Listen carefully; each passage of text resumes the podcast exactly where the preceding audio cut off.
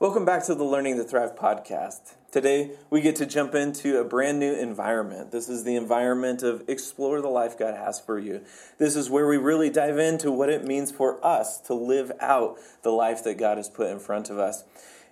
Today, we're going to start into a faith skill, which might be something that we are very familiar with. It's one of kind of the, the common spiritual disciplines is Bible reading. We've placed this uh, practice of Bible reading under the faith skill of believe because it's really about where do we gain our source of belief? This Christian life that we're walking through, the story that God uh, has given us, how do we come to grips with that? What has God done in this world? And when we think of the Bible and our reading of the Bible, oftentimes we think of, uh, uh of some of these stories that are just amazing stories of God's provision of people long ago. Yeah.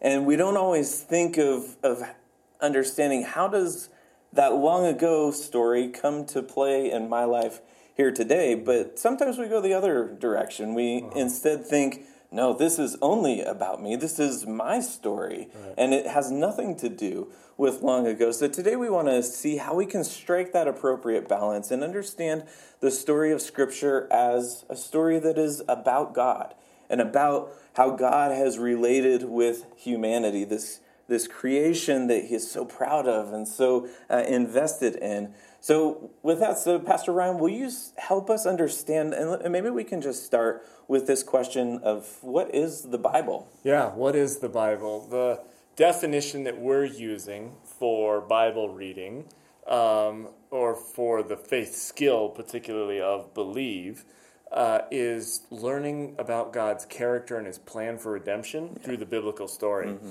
And so that's what we're going to discover as we jump into the Bible that it's a story. Mm-hmm. And it's a story about something, it's a story about God's interaction with his people.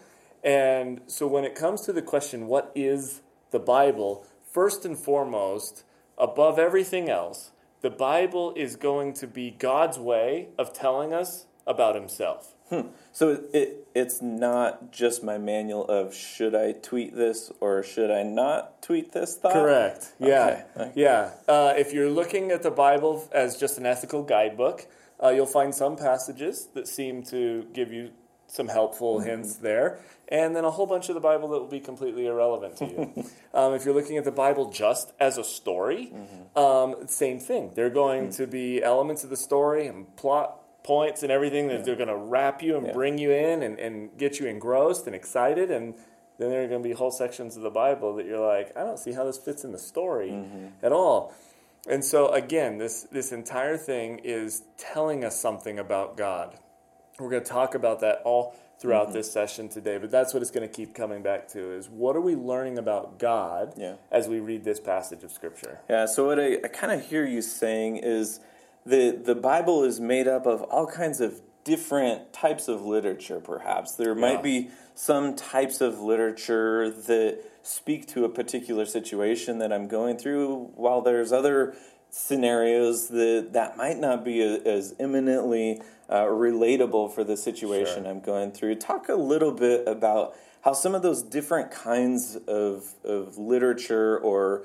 types of writing in the Bible might help us understand what the Bible is actually trying to accomplish. Yeah, one of the first things they'll teach you in any Bible study class in college or seminary is this idea that the Bible was not written to you, hmm. but it was written for you. Hmm. And there's a subtle but significant yeah. difference there. There's an actual audience to this thing. There are hmm. actual people in, in a real life context who actually walk this earth who are the intended audience, mm-hmm. the original intended audience for this thing. And is that 2020 Colorado Springs? Or? That is that is not 2020 AD. It, okay. it might be 2020 in the other direction, uh-huh. right? Um, these are people who walked the earth thousands of years ago, but they had families, they had relationships, they had goals and aspirations and feelings mm-hmm. and, and fears yeah. and all the same kinds of human emotions that we have today. But their situation was very different. Now, just because the Bible was written to them doesn't mean it has nothing for me yeah. either. It was written for me. I am designed to get something out of God's word mm-hmm. whenever I read it, whatever passage I'm reading, and whatever is going on in my life. So if I can keep that clear, that distinction, it yeah. wasn't written to me. I'm not the original yeah. audience. I need to learn something about who those people were yeah. and what the purpose was or what the goal the author had in writing this particular passage this particular way, mm-hmm. then I'll start to figure out how it relates to me and my situation. Yeah. Now sometimes when we think of other situations, other cultures, other time periods, whatever it may be, we might think of those people as entirely different than me. They don't have this any of the same kind of issues that they're going through. They might not have been as smart as I am. They don't have the same kind of family, or they farm and I work in a business. Yeah. How can we kind of bridge some of those gaps in our understanding and the way that we use Scripture in our daily lives? Yeah, so again, when you understand the purpose of that the author has, so every author, uh, and this is one of the miracles of Scripture, is mm. that it is, is spirit inspired. The Holy Spirit breathed these words, but He used human authors and allowed them to to write in their kind of style and their mm-hmm. kind of way. You know, Paul writes differently than Luke and differently yeah. than Peter, and that's different than the whole Old Testament, mm-hmm. right? So allowing the the human authors to be human and to have different purposes, to have different genres, to have different intents with the way that they have written. When we come to understand that. Mm-hmm. And we read the wisdom literature of the Old Testament differently than we do, you know, the historical account of Luke yeah. and Acts. Um, we allow the Bible to speak for itself. Mm-hmm. When we come to understand what it was trying to say to them then and there, then the application to us here now is going to become a whole lot more evident. You're right. We may not be farmers or shepherds or yeah. any of those kinds of things, but what was God trying to say to his people about himself back then? And when we figure out how that relates to them, mm-hmm. now we can start to see how that might relate to me in my specific situation. Yeah, let's get a little bit specific with that topic sure. of the ways that they might have written uh, back then. So I'm, I'm trying to think of like some of the ways that I might write things down today mm-hmm. and the different ways that I might intend for that writing to be received by whoever is reading it. So I might write a, thing like an email, mm-hmm. a tweet, sure. a love letter, or a postcard, or class notes, or maybe even sermon notes. So, those are some of the yeah. ways that I might write things down. What are some of the ways that they approached the process of writing? Yeah, almost in the same way. Um, so the mediums have changed, right? You know, Isaiah wasn't pulling out his phone to, to tweet. Um, and yet we see the genre of love letter mm-hmm. that shows up in Scripture. Mm-hmm. Um, historical accounts show mm-hmm. up in Scripture. Narratives, stories mm-hmm. show up in Scripture. Poetry shows up in Scripture. Um, scripture uses all kinds of figurative language. Hyperbole is in there. Mm-hmm. And um, you know, beautiful, flowery, colorful language mm-hmm. is in there, and and round numbers are in there and exact details are in there right mm-hmm. it's it's all in there and it, it jumps back and forth and that mm-hmm. that sometimes can be a little difficult for us because we say okay well I'll just read it straight yeah. up right there's no there's no marker or indicator yeah. that this yep. is switching but we can start to notice, you know, the same thing that if you just picked two random books off a library shelf and started reading them, you might quickly realize one of these is, you know, Shakespeare, yeah. his poem, poetry, and one of these is history, uh-huh. right? And so the key words and some things like that, how how it's written is going to help us start to find this uh, distinction. Yeah, and I'll, I'll be honest with you. There are sometimes in my life, even when I'm reading through something in our modern language where somebody refers to something or they make an inside joke, and I'm like, that kind of went right over my head, yeah. even in a culture that I am deeply engrossed in. Yeah. How do we recognize maybe some of those things in an ancient language where it's not always evident that sure. this is maybe a joke or alluding to something else. Yeah, we'll talk a little bit more about some of the resources or tools that you can use to help you study. A good study Bible will help point mm-hmm. some of mm-hmm. those things out that aren't quite so obvious. Mm-hmm. But quite often, it's as simple as I don't really understand what he's referring to. Mm-hmm. Like, I I don't understand what that allusion is to, and and they're not giving any more details. It's the same way as if you know here, you and I are in our thirties. If I make a reference to September 11th or to mm-hmm. 9/11, I don't need to go into detail and explain what I mean by that or describe the event to you or anything like that. Mm-hmm. All I have to do is reference two numbers, 9/11. Yeah. And and there's a whole context that Yeah. you have around that. Now, if I were writing you a letter, I wouldn't go into detail about what 9/11 was, Mm-hmm. but I would just mention it. Same thing with the biblical author, authors. If they felt like their audience already understood, it was a part of their Yeah. common vernacular or you know their cultural um, identity, they might just mention something and move right Yeah. on. And and so we can be triggered to that by saying, I, why didn't they explain this? I, I don't think there's a reason. And then we can start to, to use some of our tools to help us. Yeah, it was just kind of out. their common language Yeah. the way that they talked and the images that they had, Sure. uh, and those kinds of things. Yeah, very interesting. Um, so I like to think of myself as a good writer. Okay. Um, however, there are times where I might be embarrassed. I think if somebody were to go in and take a particular line from an email that I have written and make that their life goal. I don't think that's what I intended with that email in Right. particular. But we do sort of a similar thing in our Christian lives sometimes where we're reading through scripture and we're like, wow, look at this amazing truth and it is very very often it is an amazing truth about Yeah. god or about mm-hmm. humanity but sometimes we take those things and we make them more than they are less than they are or altogether just different we don't interpret them in a way that is true to what the original author Yeah. was trying to say how can we uh, work with some of those ideas or times when we are deeply inspired by a particular Mm-hmm. thought and while still needing to understand what was this author really trying to say Yeah, here? I like to refer to this as bumper sticker Christianity. so the, the verses that you could put on a bumper sticker or on the cover of a journal, Mm-hmm. right? Uh, two verses immediately pop into mind here. And um, these, these verses will help kind of, I think, describe what it is that we're Mm-hmm. talking about. So Jeremiah 29, 11, really famous verse. I know the plans I have for you, declares Mm-hmm. the Lord. Plans to prosper you, not to harm you, to give you hope and a future, right? It's a great verse. It's a beautiful verse. And we love what it is saying to us. We love this idea that, look, God's got a future for me. You know, that's exciting. Put that on the cover of a journal, and then when I'm feeling down, that can encourage me, right? I have to remember there was an original audience. Mm. Who was that original audience? Who was Jeremiah writing to? Who are the people? When God says, I have a plan for you, who's the you?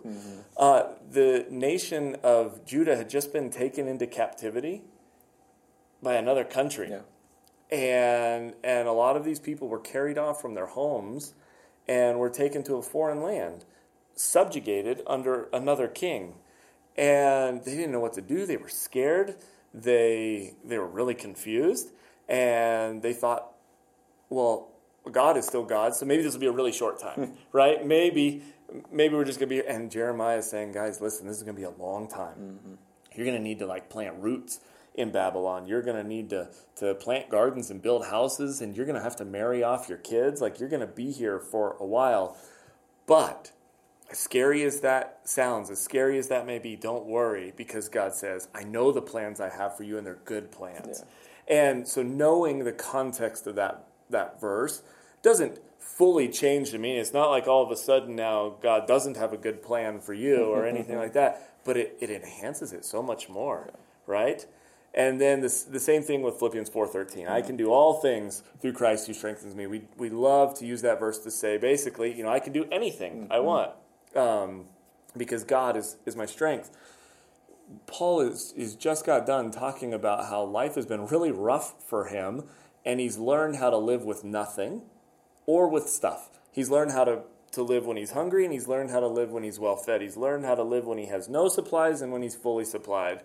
And he says, I've learned this secret of being content in any and every situation, and I've, I've discovered how to do this because of Christ who strengthens me. I can do this through Christ who gives me that strength. Yeah. Well, yeah, that's that's really helpful, and I think an important way of looking at Scripture um, in, in as something not just for me, again, like we've mentioned, but that is about God first and foremost, Yeah. and that I glean things from that as I read through the story of God and His redemption of humanity. Um, I want to move, a- shift gears a little bit, and go uh, kind of practical. Sure.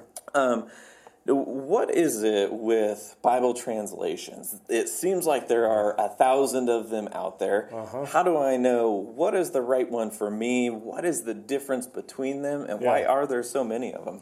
So in the end, it basically boils down to two primary differences. A third approach is is um, kind of coming on the scene mm-hmm. here. So let me just quickly highlight what the difference is between your different Bible translations. Some of them are going to take a more literal, literal approach, and mm-hmm. so they're going to try and say, okay, what were the original Greek and Hebrew words?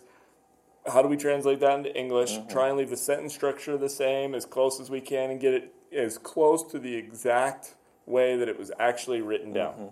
This is your ESV, your NASB, your King James, those Bibles like that. Well, it, it seems like if we're looking for a translation, that might be exactly what I want because I want the exact words of Scripture. Why would there be even another option? Sure, because sometimes uh, English is structured differently than Greek and Hebrew.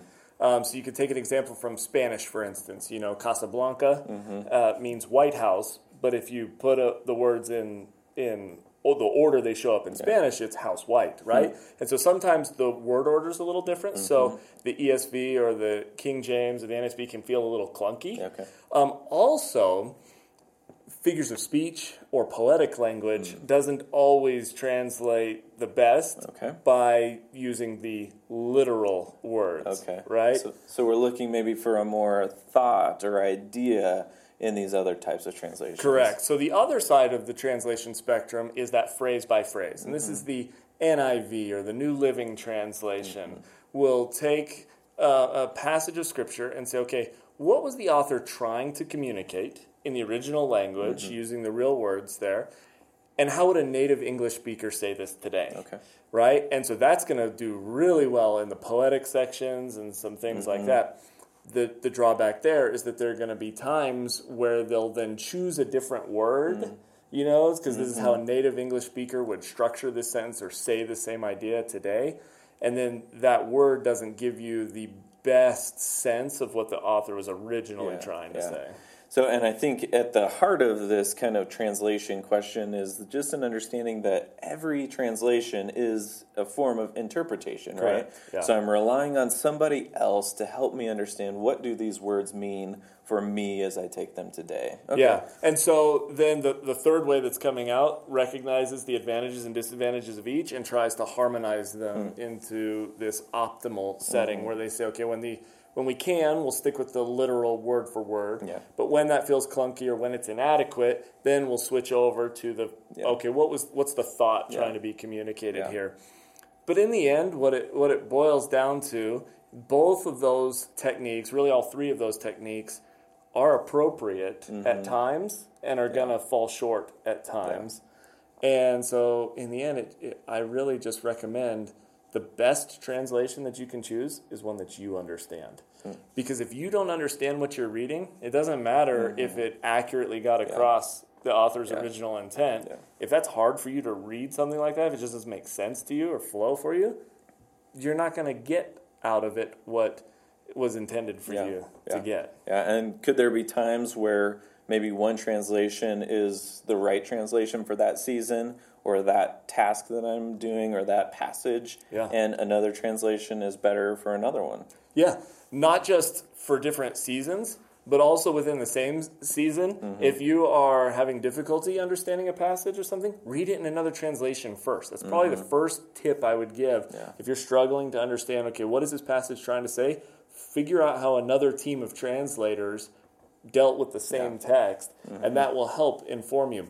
My grandpa, who, who would read through the Bible every year, um, after about 15, 16 years of reading the same Bible through every year, decided he wanted to start to gain that different kind of perspective. So from then on, he would read a different translation every year. And it would just open his eyes to subtle little things, things that he thought he knew and understood really Yeah. well, but then is worded differently in another translation. Yeah. Open his eyes to to the richness of Scripture. Yeah, very good. So I want to pick a translation that I can understand and read that I know is accurate. Um, the second question I would have is, what do I read? Where do I start? Sometimes I, I might be like your grandpa, where I feel like I want to read through the whole thing, but there's other times where I just like I, I just need something. Where do I start in those moments? Yeah, um, I'm going to recommend that you start with a plan by creating a plan, but there are going to be a lot of different starting points for that. Um, you can read through the Bible, you know, from cover to cover, so to speak. Keep in mind, it's going to jump around historically. Uh, the entire book of Esther occurs between Ezra's chapter 6 and 7. okay, so, you know, you could read through the, the book of Ezra, and, and the whole story of Esther is happening right in the middle Yeah. of it. So you could pick a chronological uh, reading. You could read through cover to cover. You could grab, um, you know, a common thing is to take the book of John and mm-hmm. start with the book of John. It does a really good way of introducing who Jesus is, mm-hmm. right? A very high Christology and, and, and theology of Christ. Um, so there are a bunch of different things that you can do. Mm-hmm. So here's ultimately what I'm going to recommend pick a plan and just get started. Hmm. Um, so, so start with something. If you want to read it cover to cover, because that's how you read other books, just keep in mind it's not going to to read that way. Yeah. Scripture was never intended to just be read like you would read any other book. But that's as good a place as any to start, right? Um, whatever you choose, though, here's my advice: don't don't get so married to your plan that you can't budge or deviate. When you're, if you want to read through the Bible in, in a whole year, cover to cover in one year, and you've got your plan, it's all printed out, you know, or you got it from YouVersion or I whoever. have to check right? the box. Uh huh. You got to read this chapter, this chapter, uh, you know, from Old Testament, New Testament, and a psalm or something. There's going to come a time when you hit one of the psalms and it just resonates with you, Yeah. or something just sticks. You need to spend more time dwelling on that. Man, be able to deviate from your plan when you feel like I need to reread that. I need to stop and meditate on this verse or this passage or this chapter, or I need to read the book again. Yeah. You know, um, so have a plan. Get started with a plan. Lots of different kinds of plans out there. So pick one that kind of fits your interest. Yeah. That that makes you excited to go to Scripture. But then have that flexibility to say, I'm not just going to be so stuck on this plan that I, I just have to move on because my plan says yeah, to move. Yeah. So if I pick a plan and maybe I'm starting in January on a chronological plan, inevitably I get to Leviticus Yeah. or some of the genealogies and in numbers and I just struggle with Uh-huh. it. Do I have to read the whole Bible or what do I do with those those times when I'm reading through scripture and I just get stuck? Yeah. Something is hard to understand. It's too great a distance for me. What what do I do? Where do I go for that? One of the reasons we get stuck is because we try and do things with the Bible that it wasn't intended to do, mm. right? So Leviticus is a perfect example here. You go jump into the book of Leviticus, and we want to in in the United States in 2020 right now. What we want to do is say, okay, tell me how to live my life. Yeah. What am I supposed to do? Oh, this entire book is a bunch of rules and laws by God. Perfect. This book is going to be full of advice on how to live my life, right? And then we start reading, and we can't boil a goat in its mother's milk, and it's like, okay, well, I would never do that Yeah. anyway. So Check. Yeah, we're good. Um, and you you encounter bizarre law after bizarre law after bizarre law, and pretty quickly you're like, I don't think there's anything in here that's mm-hmm. for me, right? Keeping in mind that Scripture is about God. Mm-hmm.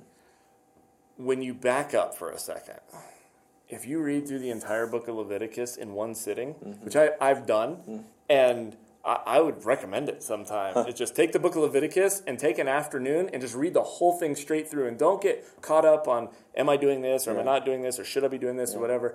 Read through the whole book with the question again what is this telling me about God? And the thing that's jumped out to me when I hmm. did that, I finished the book of Leviticus, I closed my Bible, and I just sat back and said, wow, God is holy hmm. and I am not. Mm-hmm. That's the sense I got when I read Leviticus Yeah. straight through, right? So I think that a lot of times when we get bogged down, part of that is because we're asking the Bible to do things it wasn't trying Yeah. to do. Leviticus isn't trying to give you a rule book for how to live your life today. Um, you know, keeping in mind the context and all this Yeah. kind of stuff. It was written to real people. So the, the question that we should be asking is the same thing they should have been asking themselves, right? Why is God giving these laws? Yeah. What is it about these laws that differentiates God's people from those who aren't a part of God's family? Yeah. What is this telling me Yeah. about who God Yeah. is? Okay, so I want to find a translation that works for me that I can understand. Yes. I want to get a plan that I can stick with but not be too married to that Mm-hmm. plan. And I want to understand what the Bible is actually trying to do. How if I have a genuine question about what the Bible is trying to do, Yeah. how do I figure out the answers to that? Yeah, first thing I would recommend is praying about it. Um, the, the Bible is a holy book. The Holy Scripture is inspired by the Holy Spirit, and we believe He illuminates us today. You'll never understand it if the Holy Spirit Yep. isn't isn't working with you. So before you read any passage, just ask, invite the Holy Spirit, illuminate this. Show me what it is that you are trying to to tell to, to tell me today. Uh, the next thing I would recommend is getting a good study Bible. Yeah. So if you if you buy, and we'll have a, a separate resource on this that'll walk you through how to use a study Bible. But if you get a good study Bible and a translation that you understand, the footnotes and the notes and the helps and the charts and all of that stuff are going to cover a lot of these basic things that you know some scholar knows because they they actually looked at the archaeological records, right? But that aren't obvious to you. Mm-hmm. And then the last thing is ask. Ask somebody. Ask a seasoned mm-hmm. Christian in your life. Ask your pastor. Ask your spouse or your parent or whoever, right? And and have that conversation with them and say, I'm struggling a little bit to understand uh, what this is trying to tell me. Can you help? Yeah, yeah, perfect.